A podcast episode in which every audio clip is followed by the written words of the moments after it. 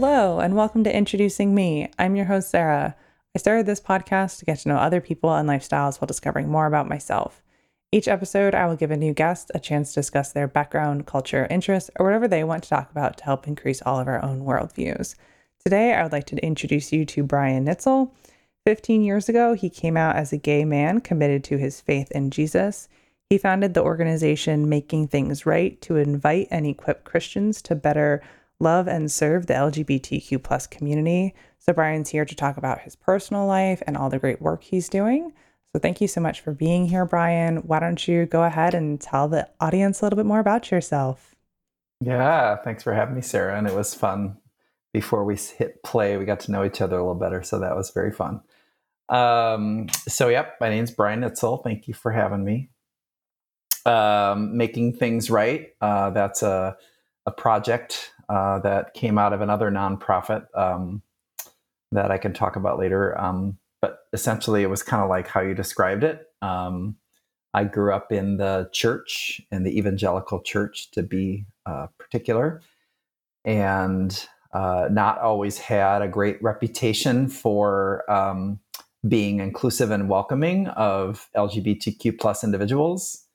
Uh, and so I, you know, because of my own personal story, um, which I could share a little bit about, um, I felt really compelled to kind of keep one foot in the evangelical world and one foot in the LGBTQ plus world and and try to be a bridge and just you know try to create more productive conversations. You know, as we know, it's a pretty divisive conversation and not a whole lot gets you know accomplished when people are debating so making things right is sort of an invitation if you will for christian folks to sort of re-examine what is the christian response and responsibility to the lgbtq plus community so would you like to start kind of with a little bit about your personal story you know kind of yeah making the choice to come out and identify as gay when you yep we're in these divisive conversations. Yep. Yeah, totally. Um, I so I it took me a while to figure it out.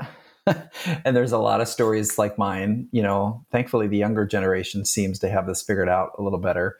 Um, so a little healthier or well, and not always, maybe in small towns that's not the case, but generally speaking, you have younger folks that that feel a little more freedom to explore you know uh, non uh, cis sexuality gender options right um, uh, i'm of a different vintage. Uh, and so back then growing up in the 70s and the 80s in small town indiana uh, there wasn't the freedom to do so right? So if you came out as gay back then you were super brave or super stupid or some combination of the two you know? Anyways uh, so i um, i grew up in an evangelical church environment and uh, and and and mine was a really good experience. Um, which you know I, I, recognize that I'm sort of in the minority, if you will. if you ask most LGBTQ plus people about their experience with the church, they'll cringe, right? And there was a, a lot of uh, hurt and marginalization and confusion there for them. I thankfully had a good experience. Um, so uh, you know, and I had a really close personal relationship with Jesus. You know, I identified as a Christian, but I, I wasn't really religious. I just thought Jesus was cool, you know, and like I, I had a, my mom like kind of modeled more of a humane social justice uh, type of Christianity that was really compelling to me, right?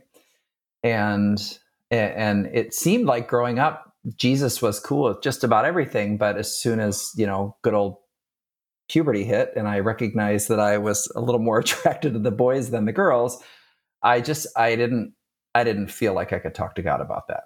You know, and and in hindsight, that's probably, you know, I wasn't mature enough to think that I could. And I certainly didn't have support and resources around me to to go there, right? So I spent most of my adult life really feeling like the best way to honor God with my sexuality was to not act on it, you know, and that I didn't do that because I thought I was going to go to hell. I did that because I thought that I wanted to honor God, you know. And then later in life, based on circumstance, uh, met a guy, fell in love, didn't really plan on that. And, you know, you can sit down at the table with God and sort of have big boy conversations at 36 years old in a different way than you can at 16 years old, right? So I was able to sort of wrestle with God and saying, you know, these rules aren't working for me. And eventually, through my own, you know, kind of crossroads, if you will, of faith, came out surprised to realize, oh, guess what? You know, I can be gay and I can love Jesus and I can align and reconcile those two things. And so that was kind of like my personal story that sort of led me to the work that I'm doing. And so when you did come out and it wasn't just you knowing, hey, I'm gay, but I don't plan on acting upon it, what was the mm-hmm. response with, say, your church or your family? Yes. Yeah. Cause that's a great question because, like, okay, now I think that, you know, now that I have this best sense that I know that me and God are thumbs up, but everybody knows the old story of Brian, right? Everyone knows the old, uh, uh, I was going to say ex gay. I didn't really I didn't really identify that way. Who wants to be X anything, right? Um, but I did identify as you know celibate, I guess, or Christian, you know, just whatever. Um, so everyone knew kind of that previous story, you know, which to be honest, in conservative Christian circles is a little more consumable. Oh, he struggles with his sexuality, but he's not acting on it. That's that's you know, I was kind of a hero in some ways, you know, if you think about it in in evangelical circles. So when me and God were good, and I realized, oh, I, you know, I can I can love Jesus and be gay, and I'm going to go down this new path and faith. I, I need to go kind of, you know, own up to that with previous folks that know my previous story. Um, the first people I came out to was my parents, uh, and interestingly, my dad was totally fine. Just shocked me it's a it's a really great story. Um, I'll give you the short version just because it's a really good story. So I went down to visit my parents of Florida, right? And I was all ready to tell dad. And I was going to tell dad first. And I'll tell you in a second why I had to tell dad before I told mom. And uh, so I, I, dad and I, mom would sleep in. Dad and I would go out to the beach. Uh, have you ever heard of? Have you ever heard of Anna Maria Island, Florida? No. It's a little island just south of Tampa, off of Bradenton like kind of where the islands kind of kick in, mm-hmm. you know, off the coast. The first one. So we go out to this uh, little island breakfast spot where they had like all you can eat pancakes, and I hated pancakes, but who cares? Dad loved it, so I went. You know, and dad's and I'm always all ready to tell dad, and, and dad's paying the bill. You know, of course, I wait until the final minute. I'm like, okay, dad, wait.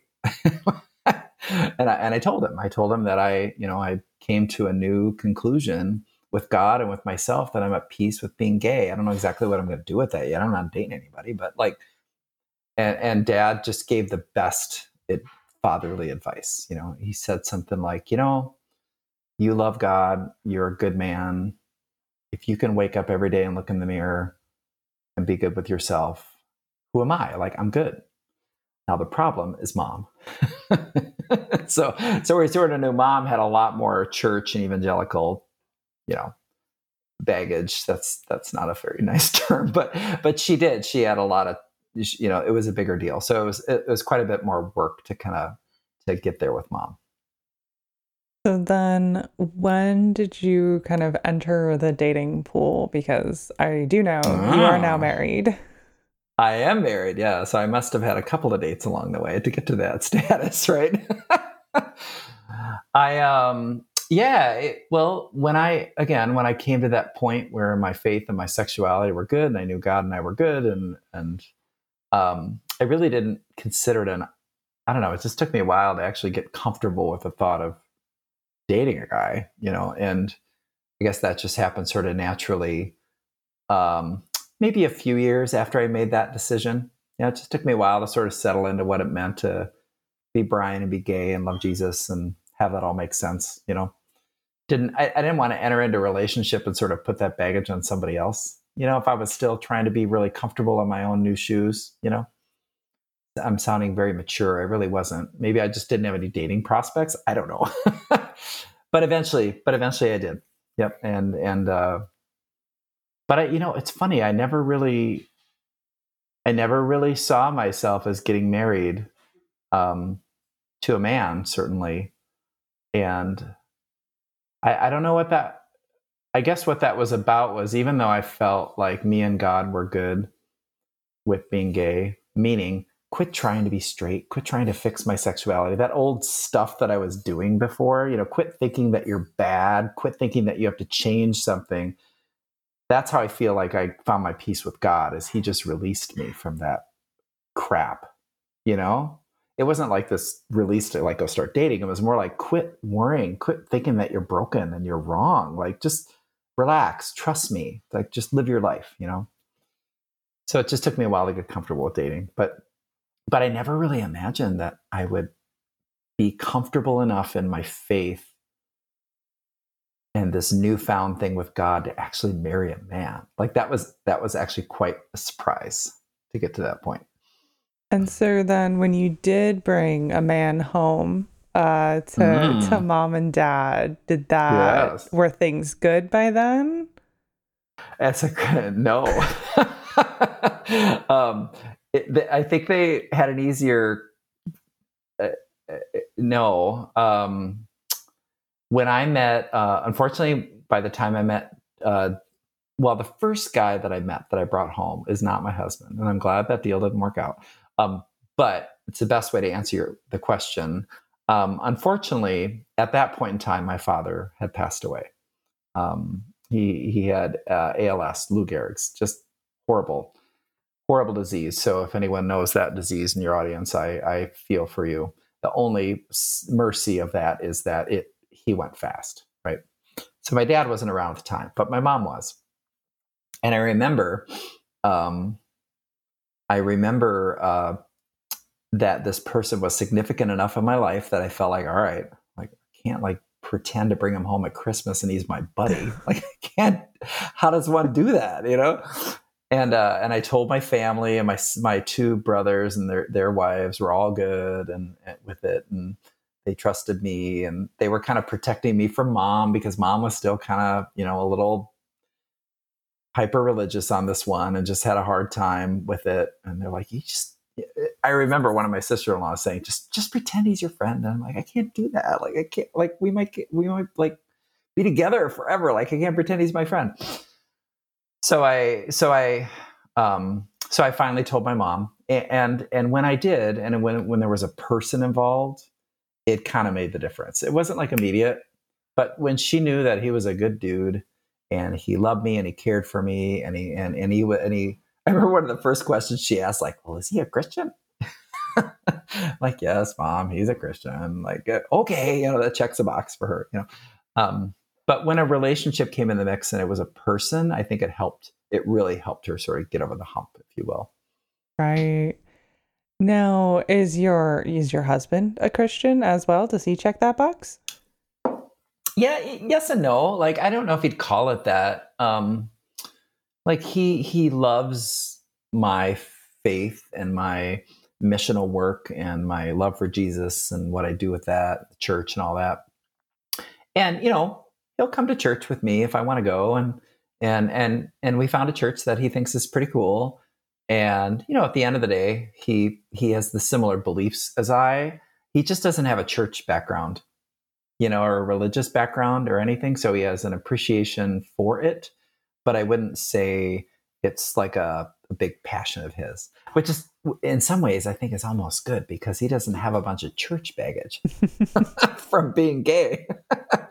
so so it's it's a it's a good situation where he loves and supports me um, with what I do, but it's a little more of a neutral thing for him. Mm-hmm. And you want to share about a little bit of this work that you're doing? You mentioned a nonprofit and kind of this advocacy to help connect you know, and and bring conversations to fruition.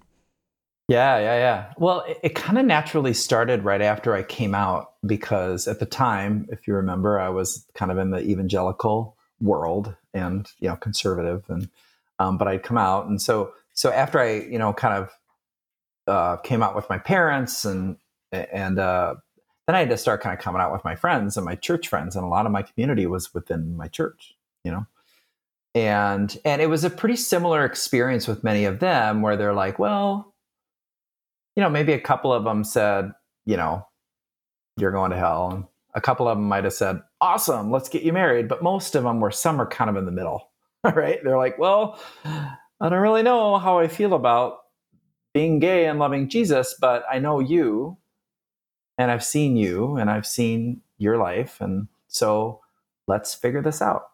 You know, and, and, and that literally was how almost every conversation went with all my closest friends, with my pastors and my church leaders. And that just kind of naturally expanded to other LGBTQ plus friends, other parents of LGBTQ plus kids, other friends of my pastors that were trying to navigate this issue within their church, you know, and you know, because you know they were torn because the Bible says this, but I really want to love people. What do I do? You know, and so I just naturally started having sort of those bridge building sort of conversations because I understood both sides. And of course, I mean, I kept me in my closet till I was in my late 30s. Like, I understand the tension of long held beliefs but wanting to be compassionate and love people and how to, you know. So that that just naturally, I think those those conversations just naturally kept growing and expanding, and I just sort of became sort of this trusted person who could sort of play both sides of the fence, if you will. but but I let people sort of be in a space that didn't have this stuff figured out, you know, which I think is important when it comes to empathy. Is that you know you gotta you gotta put yourself in the shoes of other people. And so, I mean, no, no knock on any of my LGBTQ plus friends that are strong, you know, activists because because there is there's there's hurt. I, I do not minimize uh, the hurt and the wounding uh, and the unacceptable shit going on in our society as it relates to LGBTQ plus folks and currently transgender folks. No minimization of that whatsoever. But you got to have patience and give people on ramps to this that want to figure this stuff out. You can't yell at them, you know, like, so I, I think I've always sort of just kind of had that patience and that sort of evolved into this uh, making things right project. And so, do you find when having these conversations that people are open to discussion and willing to kind of maybe look at scripture in a different way, or do they kind of get stuck and pigeonholed into well, this is what the Bible says, therefore this can't be right, or something like that. Yeah, I think a lot more of the former than the latter. I mean, there's um, there's a couple ways to answer your question. One is when it comes to sort of theology and Bible, um, it, it, it's tricky, right? Like it, it is tricky, and and so if that's your starting point, it can be real tricky. Um, what I invite people to which I think is why um, the the prod this our organization has had some really nice favor in a really short period of time, is that I invite people to say, okay, I don't need you to change your theology on these six verses or Adam and Eve versus Adam and Steve or any of that stuff. I, I think it's really okay that we agree to disagree on that. And let's actually pivot and elevate the conversation, right? Because if you think about LGBTQ and religion matters, it's always this sort of div- or not always, but it's typically always this divisive debate, right? And and, and and you're either right or wrong, or you're on one side or the other, and there's not a whole lot of room for nuance and gray, and everyone's trying to interpret the Bible or moral ethics or sexual ethics, and you're and, and it's this it's this debate that's never going to get solved. Sorry, you know, if you're a, an apologetist, it, it, you're never going to win.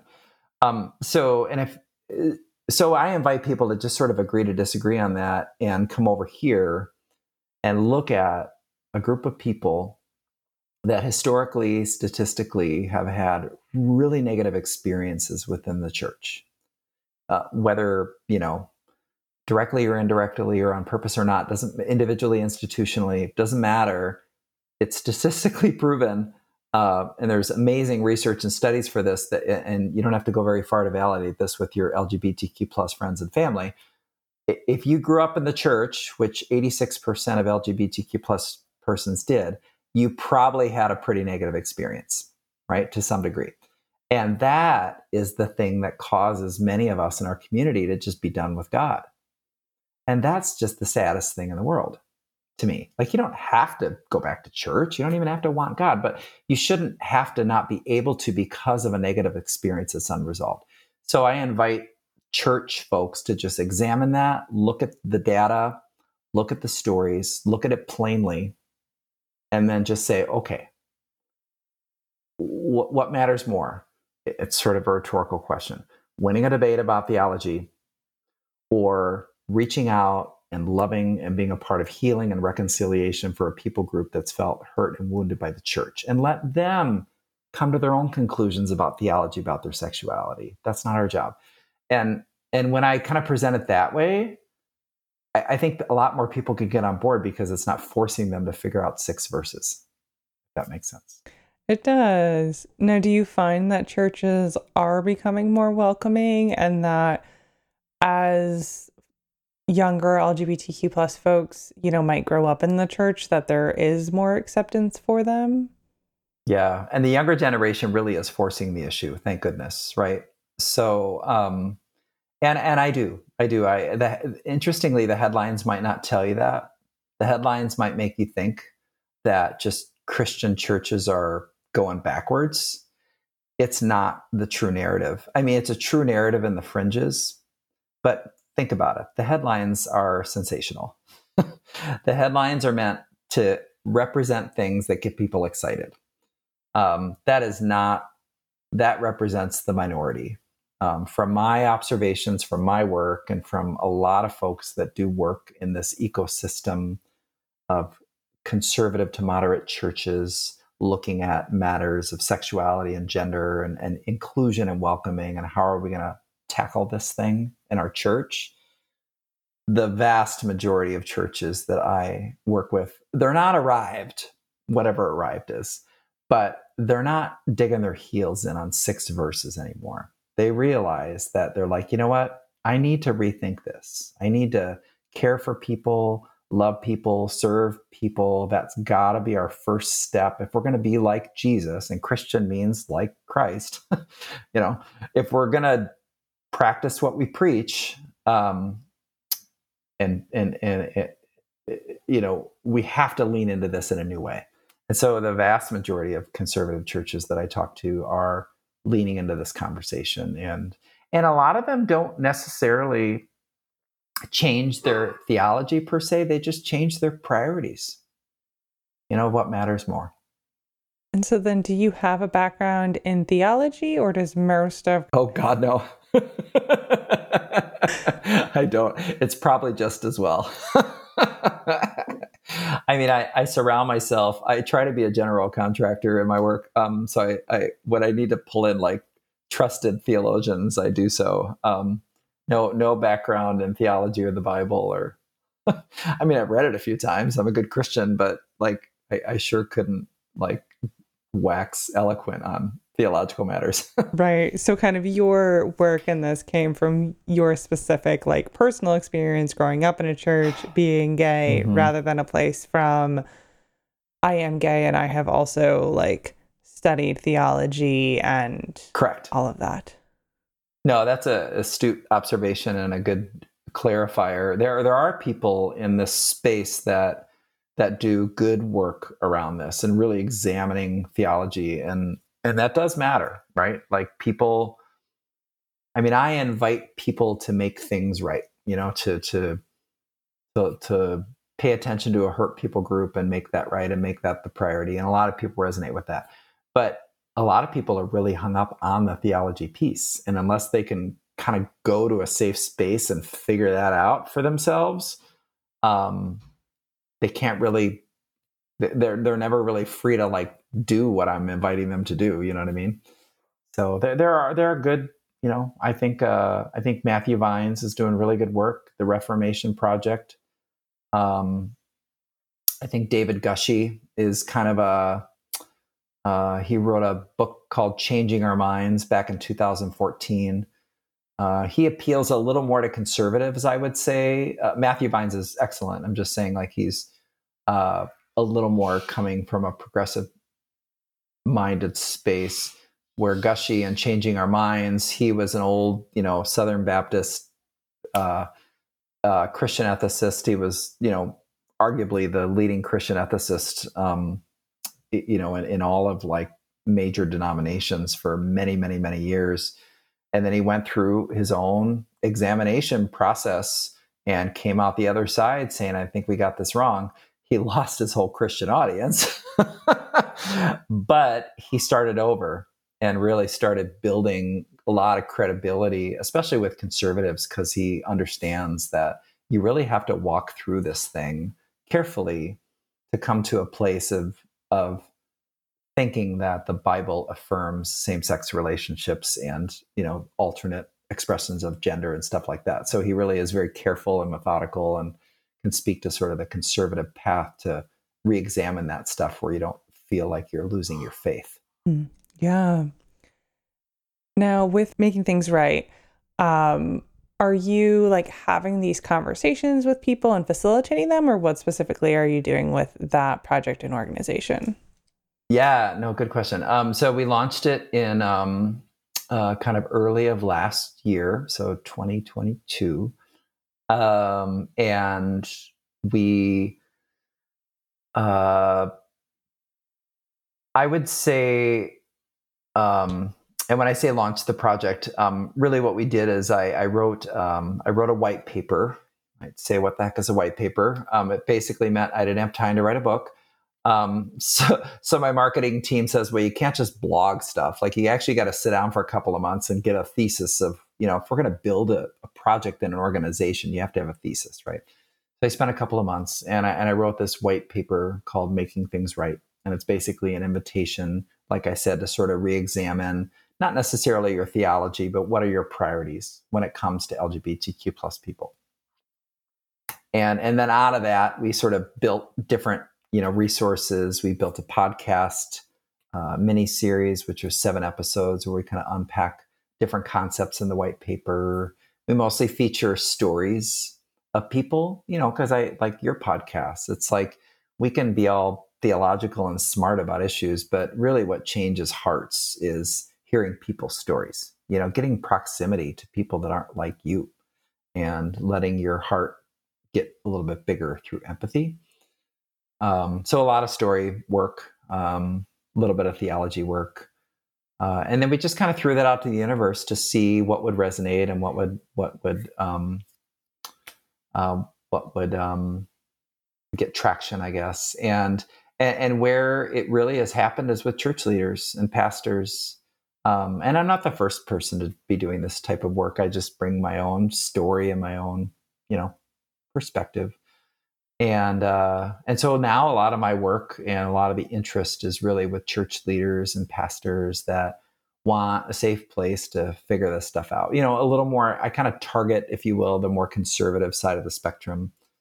You know, because the the progressives probably have this one figured out. You know, uh, and but you know, folks that where they need to go back and kind of challenge some long held beliefs is is no easy task and and so I, I facilitate you know, I, I, do like small group coaching, you know, where I, I, have like, you know, Zoom calls with 20 or 25 church leaders or allies that want to help move the needle on this subject. I do a little speaking at churches, um, conferences, uh, stuff like that. Now, before we started recording, you did mention a different job. So, is this kind of on top of a full time different career for you?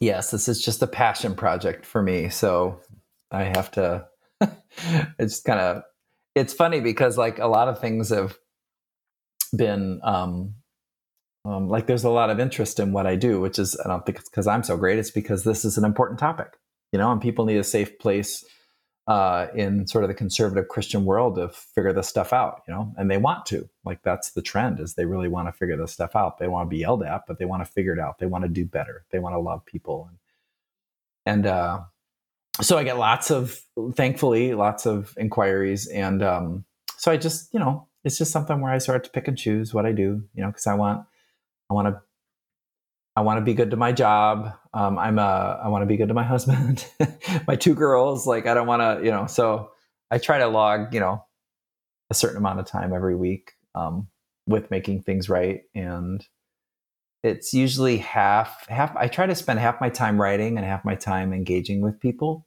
You know, because I don't want to just write for the sake of writing, and I love writing. I love creating content, and my goal is to um, you know start a book proposal process towards the end of the year and just kind of take all my findings um, and put it into a book um, but uh, but I but I also like to engage people, you know, and so getting out on podcasts like this or having Zoom calls with pastors or advocates that want to help move the needle, speaking at churches, you know, getting and helping people flesh out this conversation. Now, is this book that you're hoping to propose and work through? Do you think that'll be kind of an expansion on the original white paper? Yeah, I think so. Um, or, or, for sure it will. Um, just, but the, it's just lots more experiences, you know, like, and I, I think when I went into writing that white paper, I felt like I, I had a, a reasonable amount of experiences with different people groups, such as LGBTQ plus folks, such as family and friends of LGBTQ plus folks, such as pastors and church leaders caring about the subject. Um, and so I took the best of my experiences to inform that thesis, if you will. Um, but since we've launched this project now, I've like, you know, 10 times as many experiences I had when I wrote that thing, you know, so, so probably an expansion of that. And I, I think the thing that I've been learning the most about is uh, churches, you know, and really, I'm just amazed at how many uh, pastors and church leaders just sort of entrust me to, um, you know, because a lot of them are at risk to, you know, especially in the more conservative denominations, for them to really try to move the needle on this one, even if they feel like in their heart that they know that they need to and their church needs to. Um, it's a lot of conflict with their denomination uh, a lot of risk of splitting their church and their staff and their leaders. And and it's you know it's it's no small task to kind of stand up for this subject in conservative church environments. So um, to be able to sort of confidentially coach and counsel some of those pastors is is very um, is very satisfying yeah, I'm sure it's very rewarding because these people are going through, you know, wanting to have difficult conversations and and you know, yeah. changing, you know, kind of what, you know, history has has done. Yes. Now, going back, you mentioned earlier about how you didn't necessarily envision yourself marrying a man now you right. now you got a husband and two girls. So how how did that all come about? Did he propose? You know, is what kind of is the story there? Yeah, yeah, good. Um yeah, I um I um he came out of a, a 15 year marriage with a woman. Um, so I was his first dude uh, which is pretty cool. And uh, so, so I knew that like, and I had no question, like it, it was just the, the coolest meeting, right? Like we we just met through friends, and we just immediately knew, and we've been hanging out ever since. Like I'm not saying it's that easy. I'm just saying like, um, it it it's just was a very natural fit, you know, in, in a lot of ways. And uh, but I so I always I've always known that he was very loyal and you know checked the boxes of what i needed to feel safe and you know in a relationship and all of that. And so i really never i really was never going to push the envelope on marriage because he was married for 15 years in a whole different context. You know and i never was. And so i just felt like that wasn't my place. I mean maybe seven years down the road i might have been like honey come on you know but it for sure in the first couple of years, uh, you know, like so so I just really just waited and and I and I felt very secure in the relationship. So it was good, you know. And uh New Year's Eve um of 2021 no 2020 almost 21 he proposed and shocked me um, both the girls were in on it you know, it was like a total plan. And, you know, the oldest daughter was videotaping the whole thing. And I, you know, and I, I look back and it's like how I didn't know. I'm such an idiot, you know. So I got the perfect like stupid sprinkle dust on me, you know, that that I because I had no idea what was going on until he actually popped the question, and uh, and it was just such a wonderful surprise. And we got married ten months later, and I remember uh, we we wrote our own vows, um, and uh, his vows were just freaking amazing. Um, And when I did my vows, 80% of my vows were about him and me. But the first just kind of 20, 30 seconds was basically me just standing there. And I just said, you know, I've spent, I can't remember it word for word, but something like, I spent most of my life thinking that um, that something like this would not be possible. And here, you know, because of my convictions and all of that, not that I wasn't worthy of love, but here I stand today before all these people and God with full confidence to commit my life to you. And I think I'll remember that like day for the rest of my life because it was such a huge thing for my faith journey because I spent so much of my life thinking that there was no way that God would be okay with that. And it truly was the first time in my life that I had 100% confidence that God was there saying, This is good it was pretty cool. Yeah, really. No, did you ever think, you know, kind of when first coming to the realization, like men over women, and then not going to marry a guy, like now you have two girls. So were you ever envisioning you would be a parent? No. no, that was just falling in love with what came along with Dan pretty much. So it didn't really scare me. I mean, they were, they were, you know, at the time 10 and 12, I think. So, you know, they weren't puppies, you know, they were sort of grown up. um, I was, so I wasn't intimidated by changing diapers or any of that. Um, yeah, it was a wonderful surprise where I went from calling them Dan's kids to my stepkids to now I just call them my girls. And it, it, it I was not expecting it in my life, but now it's just been just this rich thing that I never expected. And I'm kind of good at being a parent. I, I kind of overdid it at first. Dan told, you know, I would do a few things and he's like, Brian, you don't need to do that. Like, I got this. And I'm like, oh, okay. So I, I, I don't know. I just thought I was supposed to co-parent and like be a hard ass or something. And he's like, nope, that's not your job. so as soon as I realized that all I had to do was like hang out with them and love them and engage them and think they're awesome and back Dan up as needed, like it became the easiest job in the world. Mm. Great. Now, what in general, you know, whether it's family life, whether it's church, kind of your work, what are you hoping for for the future? Yeah, um, I would say specifically with making things right, um, it's just such a culmination of of um, you know, we all want our stories to mean something, right? And so I'm no different.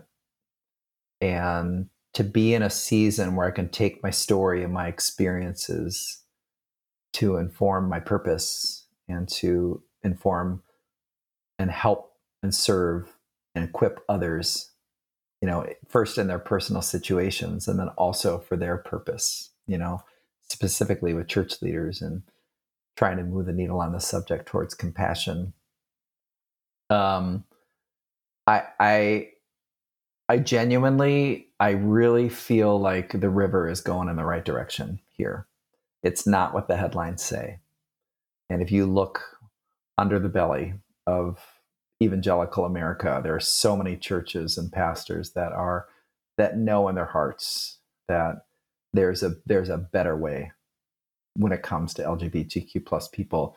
And it's only a matter of time. I mean, thank you. Like I said before, thank God for the younger generation forcing the issue, but it's only a matter of time, you know. And so to be a part of helping that river flow in the right direction, um, that's probably what I'll spend, you know, kind of the legacy of my life doing. I think by the time I pass, this will probably be a non event, but there's a lot of work to do in between then and now. Yeah, truly. And I think it's great for you know, for you being someone who's kind of entrenched in the, in the culture and in the situations to be able to say like, you know, the river is flowing in the right directions, you know, headlines are headlines, you know, you kind of got to take it with mm-hmm. a grain of salt. Um, I think that's important mm-hmm. for people to hear. Now, what would you say, like, kind of your purpose is? Because you talked a little bit in there about purpose. Yeah. purpose. Um, I, I think it's a little bit about just what I said to just let my story and my skills serve others. You know, it, it, I guess it is kind of that simple. I mean, I do have sort of a mission statement, if you will, of making things right. That is to help reform the Christian response and responsibility to LGBTQ plus people. Um, but I think the purpose, uh, at the end of the day, my purpose is just to really, to the degree that I can use my story and my skills and my passion and my breath to help people just examine and love people better in a way that they feel good about it in their belief system. You know, like that's what I want. I don't want I don't want conservatives to feel like they're abandoning their faith to like actually love people. I mean, it, I know it sounds kind of silly, but I'm just saying like for to a conservative, like that's that's a tricky subject and I want to help people like just sort of get to a point where they realize that it is the right thing to do. It's not watering down old truth, it's reforming it. To to uh to do kind of what our hearts already tell us is right anyways. It's just our heads kind of get in the way. Right. Now before i start to wrap things up is there anything else you would like to share with the listeners today? Oh goodness. Um, well you asked me great questions so i can't um, uh, maybe just to sort of um, you know, just remember, like, if you don't know the statistics, you know, 86% of LGBTQ plus people were raised in the church. Uh, and, and, I'll source this in a minute, just so you know that I'm not making this crap up. Um, out of those folks that were raised in the church, 54%, over half, left um, at the age of 18. Why? Number one reason, far and away, negative personal experiences.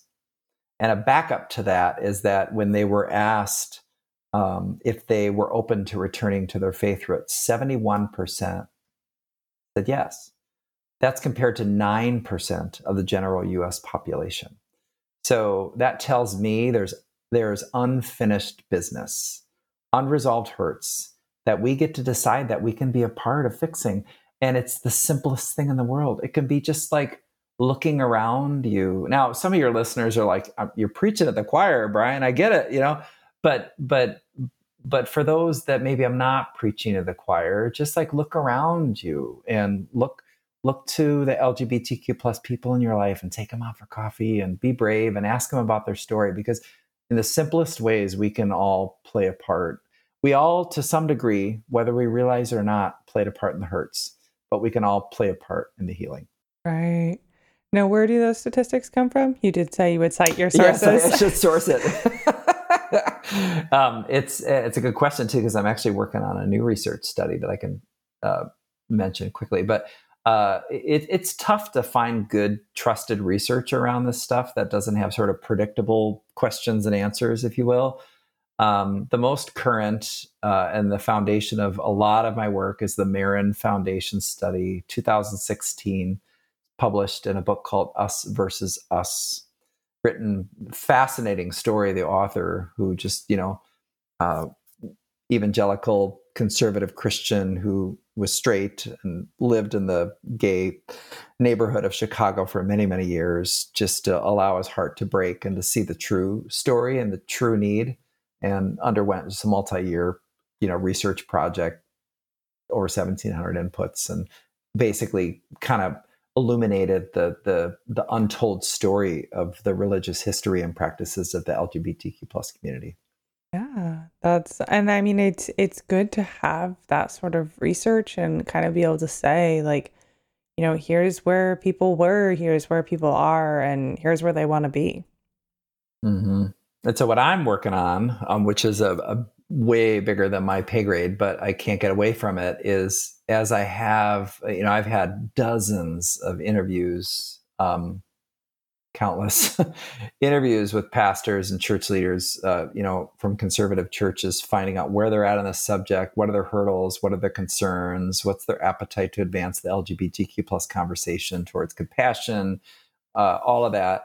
Um, I'm, I'm working with some, you know, some wonderful thought leaders uh, in sort of the Christian world to um, to uh, to eventually work with. Uh, we haven't selected the research house yet, but eventually uh, a reputable research house to conduct a significant research study to get you know whereas Marin grabbed the LGBTQ plus vantage, we're going to capture the Christian church and pastor leader vantage, and not we're not going to ask questions about how do you think about those six verses? There's lots of research on that. How do you think about gay marriage? We're not going to talk about theology. We're going to talk about inclusion.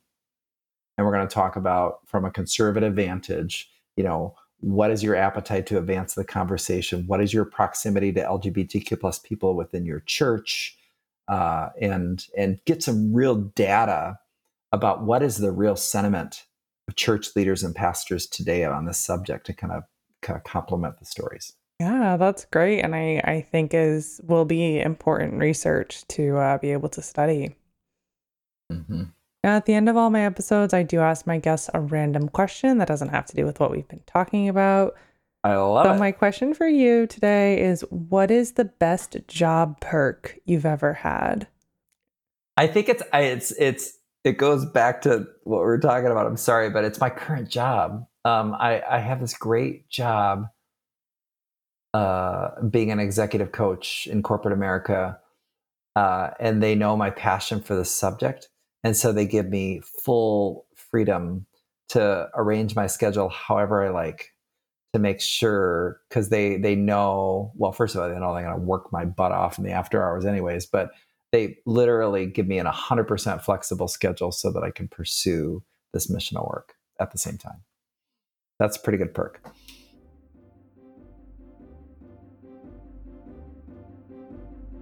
All right, that brings this episode to a close. If you would like to check out the website for Making Things Right, that will be in the description.